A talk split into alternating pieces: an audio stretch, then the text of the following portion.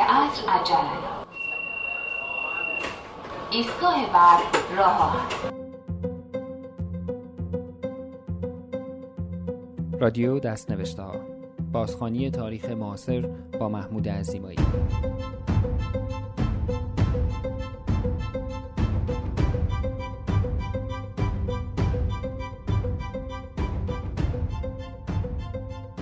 سلام.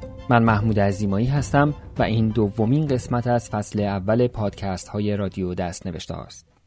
در اپیزود قبل شنیدید که در پی اعتصاب سراسری فرهنگیان و اعتراضاتی که منجر به کشته شدن معلمی به نام ابوالحسن خان علی شد، شریف مامی بعد از بحث و جدلی که در مجلس شورای ملی با سردار فاخر می کند، استعفای خود را برای شاه میفرستد. همان شب شاه دوباره تیمسار اویسی را به دنبال شریف مامی میفرستد اما شریف مامی سعی می کند بهانه پیدا کند و از شرفیابی سر زند. اویسی باز آمد اونجا. گفتش که علازت فرمودن که شما بیاد به کاخ. گفتم که من متاسفانه نمیام الان. یه خود ناراحت شد و اینها گفتش که شما چرا اینجور حرف می‌زنید و چرا همچین می‌کنید؟ و شما مرد وطن پرستی هستید و علازت فرمودن که بیایید چرا میگید نمیام؟ گفتم من خود عصبانی هستم اینا شاید بیام اونجا و خارج از ادب یه مطلبی از زبانم خارج بشه مسلحت نیست. بذار یه خود آرام بشه و بعد. گفت نه علازت فرمودن که حتما بیایید. به ناچار شریف مامی به دیدار شاه می رود علازت فرمودن که چرا استفاده شما؟ گفتم که شما قرار بود که دیروز سفارش بکنید به آقای سردار فاخر که مراقبت بکند که بی خودی اشخاص پرت پلای نگویند. خود سرفاخر از همه بدتر با من رفتار کرد. و این نشانه این است که بنده با این مجلس همکاری نمی‌تونم بکنم. فرمودن که تو حالا خود عصبانی هستی اینها فعلا برو منزل. من فکری بکنم و اینها بعد به شما خبر میدم و به شما تلفن می‌کنم. جمعه خبری از شاه نمی شود اما شنبه شاه تلفنی به شریف مامی خبر می دهد که استفایش را پذیرفته. جمعه خبری نشد به من خبری ندادند و شنبه صبحی تلفن کردن علازت که من چون دیدم شما خیلی پافشاری می‌کنید استفاتون پذیرفتم و اینها شریف مامی اعضای کابینش را خبر می کند تا استعفای رسمی دولت را بنویسند و برای شاه ارسال کنند و خودش برای دیدن شاه راهی کاخ مرمر می شود. گفته شده شاه شب قبل را نخوابیده بوده و تا صبح قدم می زده است. همان شنبه صبح شاه به سراغ دکتر علی امینی هم فرستاده بوده. یه روزی صبح منزل صبح زودی بودم که سرشی امینی امون من آمد و کلیچه من کشی بودم در کاخ و تا صبح نخوابیدن راه رفتم اینها به من گفتن که صبح به دستامی گفت که بیاد منو ببین. پشتم رفتم اونجا و گفت که فنیش از مملکت میدی اینطور است و فلان اینها و بالاخره شما بیاید این کار قبول کنید من تو فکر کردم که ایشونی که این همه سوزن داره چطور من؟ گفتم ولی راستش این که من فکر می‌کردم که برم استراحت کنم واسه استیازه مرخصی بگیرم. شریف مامی هم متوجه آشفتگی شاه می شود و دکتر امینی را در کاخ مرمر می بیند. کاخ مرمر که رفتم دیدم که امینی اتاق دیگه است. علازت وسط نشستن منم این اتاق این طرف بودم. برای خواستن وقتی من رفتم دیدم علازت یه قیافه خیلی ناراحتی و چشما قرمز و اینها معلوم بود که شب خوابشون نبرده و خیلی ناراحت و وضع غیر دارن. رفتم اونجا و استفاده دادم خدمتشون و امینی شد نخست وزیر طبق اسناد دوران ریاست جمهوری کندی کاخ سفید وقایع روزهای دوازده تا 15 اردیبهشت در تهران و شهرستانها را به دقت زیر نظر داشته است. سفارت آمریکا در تهران هر شب گزارشات مفصلی از اتفاقات روز را برای کندی تهیه می کرده است. روی گزارش چهار صفحه‌ای که به اتفاقات دوازده و سیزده اردیبهشت می‌پردازد نامه‌ای ضمیمه شده که نشان می‌دهد گزارش را ژنرال چستر کلیفتن مشاور نظامی ارشد کندی در ساعت ده و پنجاه دقیقه شب چهاردهم اردیبهشت 1340 شخصا برای کندی می‌برد اما می‌بیند که رئیس جمهور خوابیده است دریا سالار آرلی برک فرمانده عملیات نیروی دریایی آمریکا توصیه کرده بود که این گزارش فوراً به رویت رئیس جمهور برسد. ژنرال کلفتن به دریا سالار برک زنگ می‌زند و نهایتا تصمیم می‌گیرند که رئیس جمهور را فعلا بیدار نکنند مگر اینکه خبر حساس دیگری از تهران برسد. یادداشت کوتاهی از کلیفتن در روز بعد روی این گزارش محرمانه زمیمه شده است که می‌گوید رئیس جمهور زمیمه را در ساعت نهوسی خواند.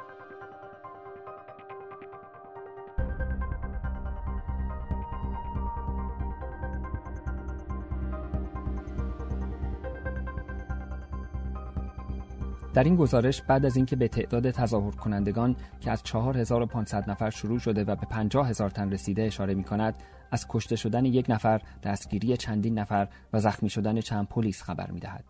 در ادامه گزارش به دعوت اعتصاب جبهه ملی اشاره می کند و می‌گوید باید به دعوت جبهه ملی به تظاهرات بر سر مزار نریمان وزیر امور مالیه مصدق در 15 اردیبهشت توجه ویژه شود.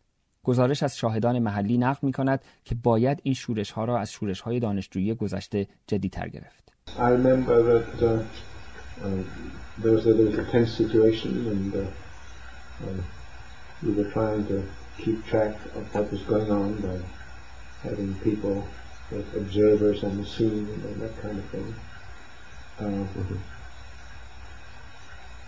I think that the Shah's reaction was that uh, the only thing to do was to put this, put this down by force.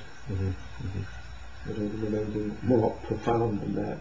صدای کلونل گراتن یاتسویچ معمور سیا در سفارت آمریکا در همان سالها را میشنیدید که در پاسخ به این سوال که آیا اعتصاب معلمان را به خاطر میآورد و اینکه واکنش شاه به این اعتصاب چه بود گفت بله به خاطر میآورم که شرایط پرتنشی بود و ما تلاش می کردیم که همه مسائل را دنبال کنیم با داشتن آدمهایی شاهدان عینی در صحنه و چیزهایی شبیه این به نظرم واکنش شاه این بود که تنها کاری که باید بشود سرکوب اعتراضات با زور بود هیچ چیزی را عمیقتر از این به یاد نمیآورم.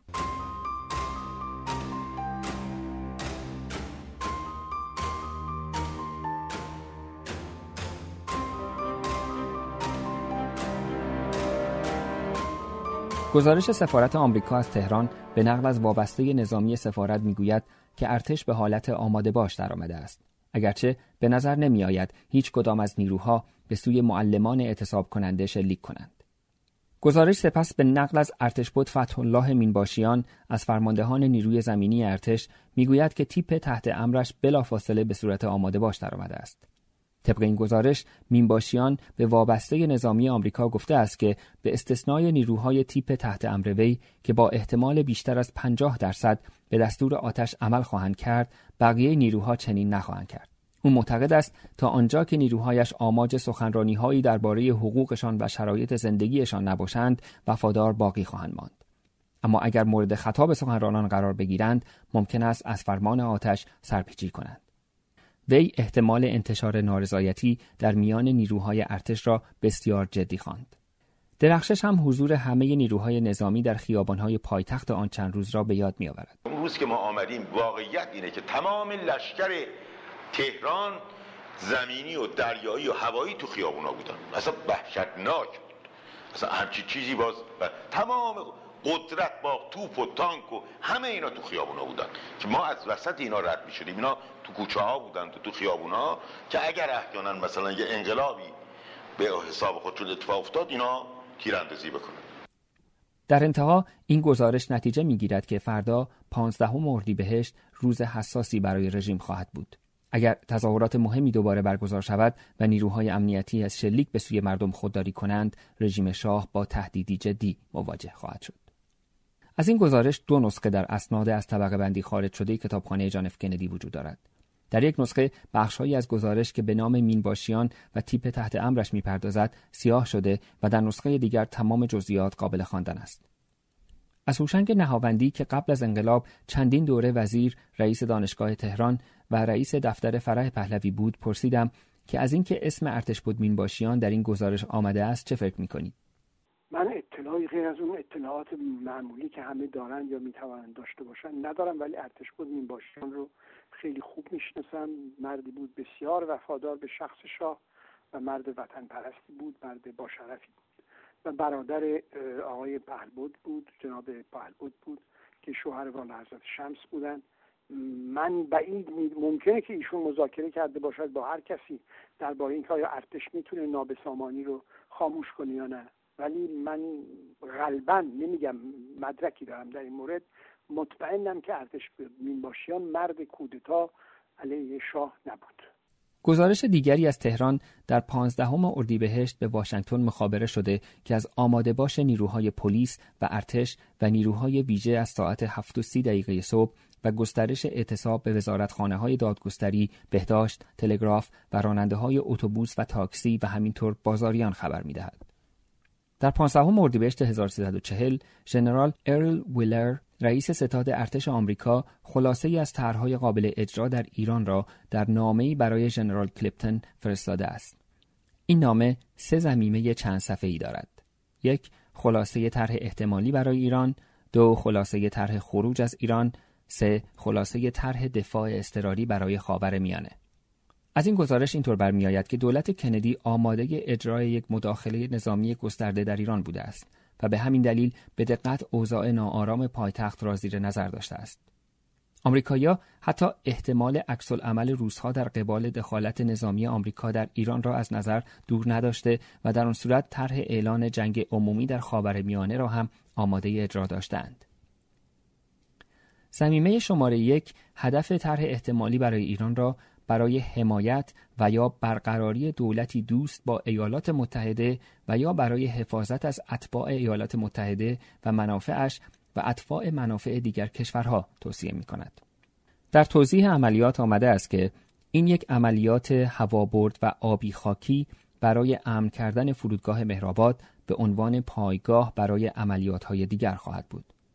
بعد از تصرف مهرآباد برای حفاظت از اتباع ایالات متحده و دیگر کشورهای منتخب و منافع ایالات متحده حمایت این قسمت سیاه شده یک دولت دوست و برقراری قانون و نظم لازم عملیات به دیگر مناطق تهران گسترش پیدا خواهد کرد.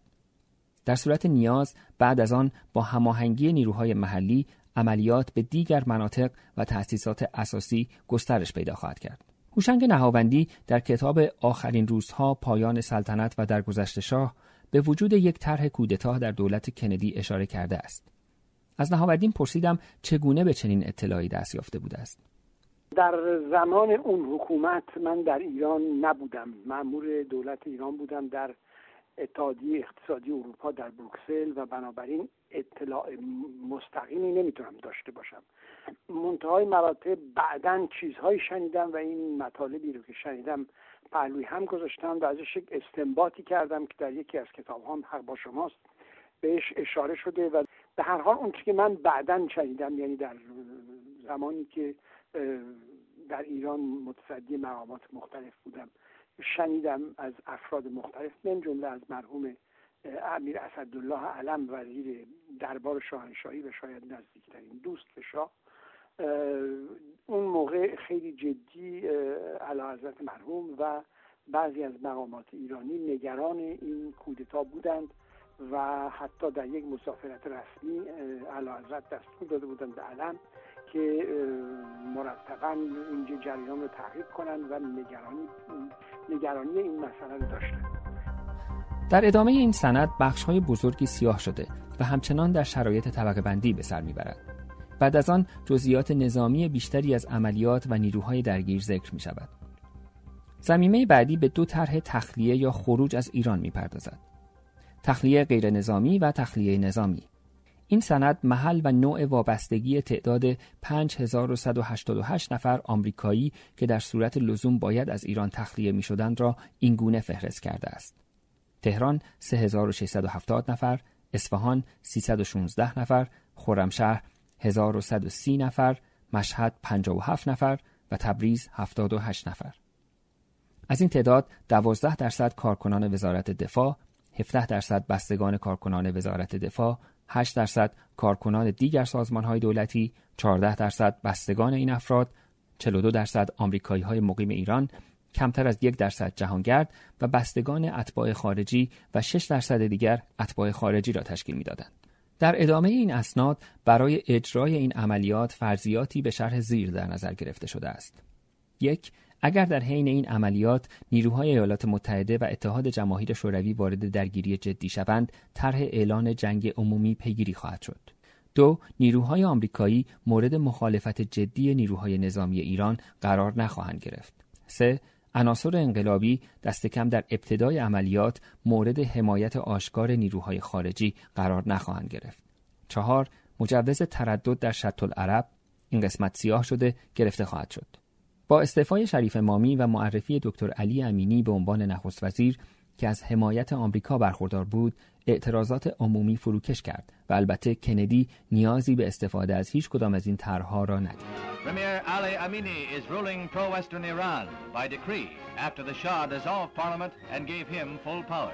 The new premier took office after four teachers were shot while demonstrating for more pay, and he promises changes that will reopen closed schools and satisfy teachers' demands. Iran, rich in oil resources, is suffering from complex economic ills. The Shah has led land reforms by parceling out sections of his estates, a lead he wants others to follow. دکتر امینی ضمن تعریف خاطره ای از مادرش پیشنهاد شاه برای نخست وزیری را میپذیرد. مادر من نقل میکرد برای اینکه هر کسی به مکه میره اولین زیارت که می‌کنه که میره زیر اون نافتون طبعی خدا منم رفتم. هرچی از خداوند بخواد خداوند اون بهش میده. گفت که من وقتی رفتم زیر نقدون طلا فکر کردم که تو دلت می‌خواد مثلا صدر ازم بشی نخست وزیر بشی. من گفتم خدایا بالاخره این به اصطلاح آرزوی بچه من رو انجام بده. گفت یه مرتبه استغفار کردم که نه. خدا هرچی مسیحتش هست براش پیش بیاد گفتم به نظر من مثل که این موضوع که مسیحتی درش هست بنابراین من قبول می‌کنم. حالا ایشون البته یه ادعای بیستیسیسم و مذهب اینا می‌کرد. گفتم بله به نظر من شاید این باشه. ولی من خودم نه آماده این کار بودم نه فعلا داوطلب برا قبول کردم این بیرون اگرچه خود دکتر امینی دلیل نخست وزیر شدنش را دعای مادرش می‌داند اما بسیاری از جمله هولاکو رامبود او را نخست وزیر تحمیلی جان کندی به شاه می‌دانند. شایع بود که آقای دکتر امینی به سبب مدت سفارت خودشون در امریکا دوستی و آشنایی نزدیکی با مرحوم جان کندی پیدا کردند و به خصوص خانومشون با ژاکلین کندی در خرید لباس و امثال این چیزهای زنانه زیاد رفت آمد داشتند و این دوستی و نزدیکی موجب شده است که مورد حمایت آقای کندی که رئیس جمهور شده بود قرار گرفته بود و به این سبب ایشون وارد این سیاست شدند. به اون مقدمات ازدهام جلوی مجلس و اینها هم که به وسیله دوستان آقای درخشش که از همکاران آقای امینی قرار گرفته بود در اون موقع. و با معلمین و فارغ و تحصیل های دانشسرای عالی جلساتی داشتند فراهم می شد. محمد باهری هم نظر مشابهی دارد اگرچه لزوم اعتراضات معلمان را نمی‌تواند توضیح بدهد. از اینکه خب امینی حالا حوادثی که بعد پیش میاد نشون میده که امینی مورد اعتماد امریکایی بوده. اما آیا صریحا گفتن باید امینی بیاد رو کار؟ نمی‌دونم. خب اگه گفته بودن دیگه این بازی ها چی بوده؟ بازیایی که تظاهرات بشه و کشته بشه بعد اختار بکنن نمی‌دونم درست واقعیتش نمی‌دونم باهری بیکفایتی سیاسی شریف مامی و مخالفت علنیش با برنامه های آمریکا را هم بیدلیل در این مداخله آمریکا نمی‌داند. شریف مامی اون موقع هم مثل این دفعه آخر مجال به جنجال داد وقتی آدم چیز استعداد سیاست نداشته باشه همینه آمدن توی مجلس از سازمان برنامه و از امریکایی ها شدیدن انتقاد کردن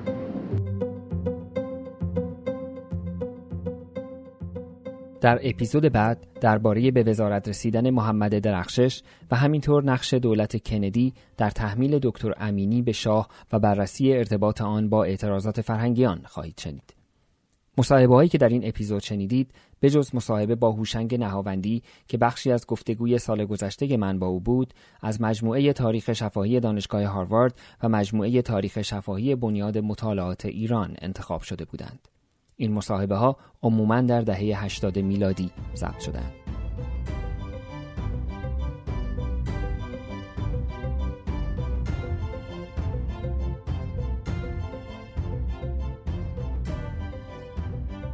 موسیقی های متن استفاده شده در این پادکست ها از مجموعه royalty free music کتابخانه صوتی یوتیوب انتخاب شدند. پادکست های رادیو دستنوشته ها را در آیتیونز، گوگل پلی، ساوند کلاد و تلگرام دنبال کنید. در تلگرام با at رادیو دستنوشته ها به انگلیسی و در آیتیونز و گوگل پلی با جستجوی رادیو دستنوشته ها به فارسی این پادکست ها را به راحتی پیدا خواهید کرد. می توانید فایل پادکست ها و اسناد تکمیلی مربوط به هر اپیزود را هم از وبلاگ دستنوشته ها از آدرس blog.dastnوشته دانلود کنید.